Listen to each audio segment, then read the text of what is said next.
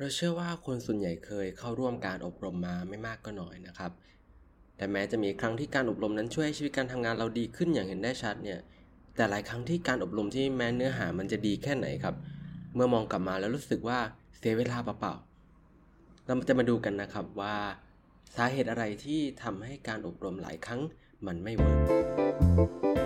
It's time for a cup of culture podcast. Let's grab a cup and sit back.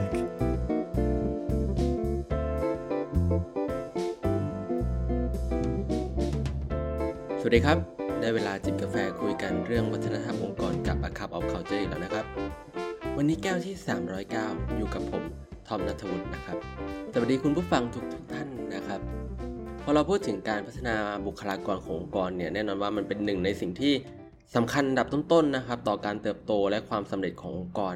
ดังนั้นการจัดอบรมหรือจัดเทรนนิ่งเนี่ยเป็นหนึ่งในสิ่งที่หลายองค์กรเลือกที่จะลงทุนเพื่อเพิ่มศักยภาพให้กับองค์กรตัวเองแล้วก็บุคลากรของตัวเองด้วยผลประการนี้ครับทำให้เราได้เห็นการจัดอบรมเกิดขึ้นมาในหลากหลายรูปแบบเลยแล้วก็พัฒนาไปไกลมากในหัวข้อแล้วก็ทักษะที่หลากหลายมากๆเลยทั้งที่องค์กรจัดขึ้นเองภายในนะครับหรือเป็นการจัดจ้างที่ปรึกษาหรือบริษัทจัดอบรมจากภายนอกเข้ามาให้ทักษะความรู้ซึ่งก็มีทั้งเรื่องของ Technical Skill Essential Skill ต่างๆนะครับแต่เมื่อหลายๆองค์กรเนี่ยเข้ามาลงทุนกับการอบรมไม่ว่าจะเป็นจากภายในหรือภายนอกเองนะครับหนึ่งในปัญหาที่พบเจอได้บ่อยคือการอบรมที่มันไม่ตรงกับความคาดหวังตั้งแต่การที่การอบรมเนี่ยกลายเป็นไม่ช่วยแก้ปัญหาอย่างที่ตั้งใจไว้นะครับเนื้อหาไม่ตรงกับบริบทองค์กรพนักงานไม่สามารถจดจ่อกับการอบรมได้เลยหรือการที่การอบรมผ่านมาแล้วก็ผ่านไปครับเหมือนไม่เคยมีอะไรเกิดขึ้นมาก่อนดังนั้นวันนี้ครับกับ A Cup of Culture เราในฐานะที่ทางเราเองก็เป็นที่ปรึกษานะครับด้านวัฒนธรรมองค์กรแล้วก็ได้อาศัยการจัดอบรมหรือเทรนนิ่งเนี่ยเป็นหนึ่งในเครื่องมือสำคัญในการแก้ปัญหาให้กับองค์กรครับวันนี้เราอยากพูดคุยจากประสบการณ์ของทางเราเองนะครับว่าเราพบว่าปัจจัยหลักๆที่ทำให้การอบรมไม่เป็นอย่างที่คาดหวังไว้เนี่ยหลักๆมันมี4ส่วนประมาณนี้ครับอย่างแรกคือบริบทแล้วก็กลยุทธ์ครับสิ่งหนึ่งที่เราพบได้บ่อยคือการจัดอบรมในทักษะที่อาจจะไม่ได้อิงบริบทงานปัจจุบันของพนักงานครับเช่นการจัดอบรมตามหัวข้อบัสเวิร์ดในช่วงใดช่วงหนึ่งนะครับเช่นหลักสูตร Growth Mindset อะไรอย่างนี้นะครับซึ่งแน่นอนครับว่าทักษะใหม่ๆที่กำลังมาแรงเนี่ยเป็นสิ่งที่ทุกองค์กรควรจับตามองครับแต่ก่อนที่องค์กรจะเริ่มต้นลงทุนด้วยเวลาของพนักงานและค่าใช้จ่ายในการจัดอบรมกับหัวข้อใหม่ๆเหล่านี้นะครับต้องพิจารณาให้ดีครับว่าทักษะใหม่เนี่ย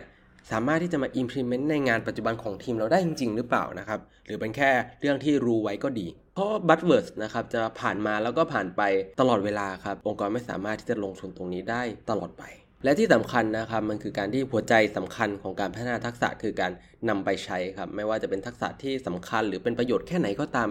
มันจะไม่มีประโยชน์เลยครับถ้าเกิดพนักงานไม่ได้มีโอกาสในการลงมือใช้ทักษะเหล่านี้ในการทำงานจริง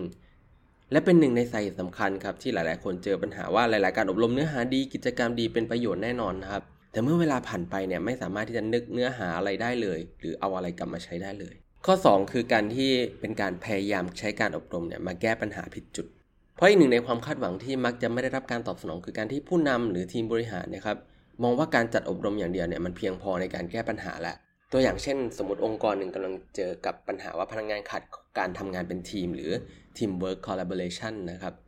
ก็เลยมีการจัดอบรมในหัวข้อนี้แต่ว่าแน่นอนนะครับบางทีมันไม่ได้ประสบความสำเร็จก่อนที่จะมาดูกันว่าเวิร์กช็อปครั้งนี้มันมีประสิทธิภาพมากน้อยแค่ไหนนะครับเราก็ต้องมาดูกันว่าอะไรคือสาเหตุจริงๆของการไม่ทำงานร่วมกันแล้วสาเหตุนี้มันมาจากการที่พนักงานขาดทักษะหรือขาด mindset หรือเปล่าแน่นอนนะครับบางกรณีเนี่ยเป็นปัญหาในด้านของทักษะและ mindset ของพนักงานจริงๆที่ขาดหายไปนะครับแต่หนึ่งในปัจจัยที่ต้องพิจารณาควบคู่กันก็คือเรื่องของระบบนโยบายแล้วก็กระบวนการทำงานนะครับว่าหรือจริงๆสิ่งเหล่านี้อาจจะเป็นสาเหตุที่แท้จริงของปัญหามากกว่าเช่นในปัญหาเดียวกันนี้นะครับนอกเหนือจากการขาดทักษะแล้วเนี่ยส่วนสำคัญอาจจะเกิดจากการที่องค์กรไม่มีระบบในการทำงานเป็นทีมหรือไม่มีการแบ่งทีมไปตั้งแต่ต้นก็เป็นได้นะครับต่อมาคือการเทรนผิดคนครับ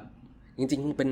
ฟังดูเหมือนเป็นเรื่องตลกนะครับแต่ว่าคล้ายๆกับกรณีของข้อ2นะครับที่ในการประเมินประจำปีองค์กรเนี่ยอาจจะสามารถสังเกตเห็นคะแนนในส่วนของการทำงานร่วมกันของพนักงานในระดับเริ่มต้นเนี่ยรู้สึกว่าอยู่ในขั้นที่ต้องปรับปรุงนะครับแต่ที่มาของคะแนนนี้อาจจะเกิดจากการที่ในระดับผู้จัดการเนี่ยหรือหัวหน้าทีมเนี่ยไม่มีการส่งเสริมการทำงานร่วมกันในรูปแบบทีม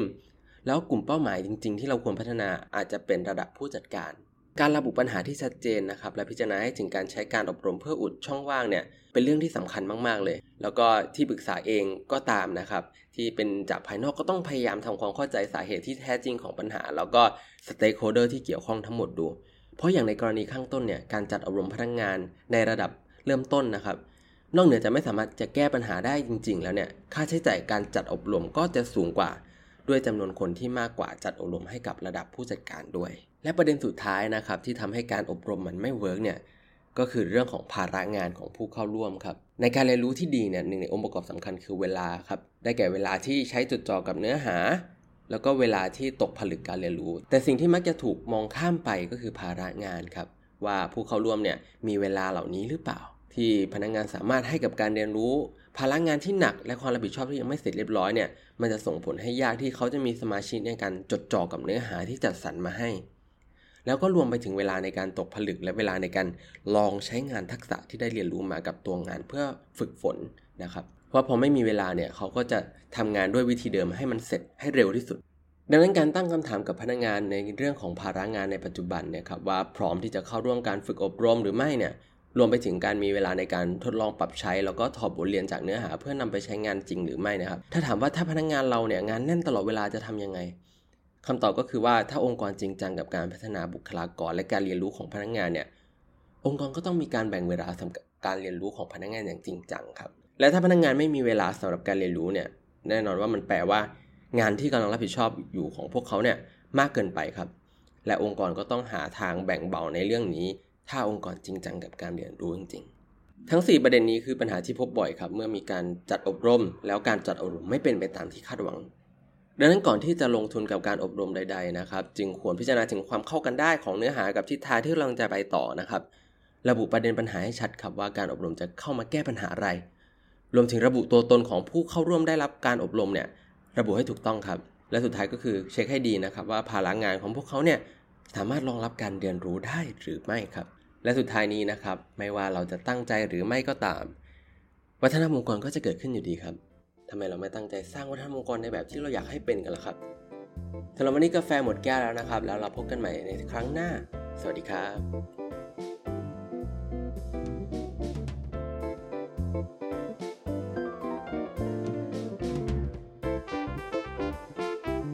And that's today's Cup of Culture. See you again next time.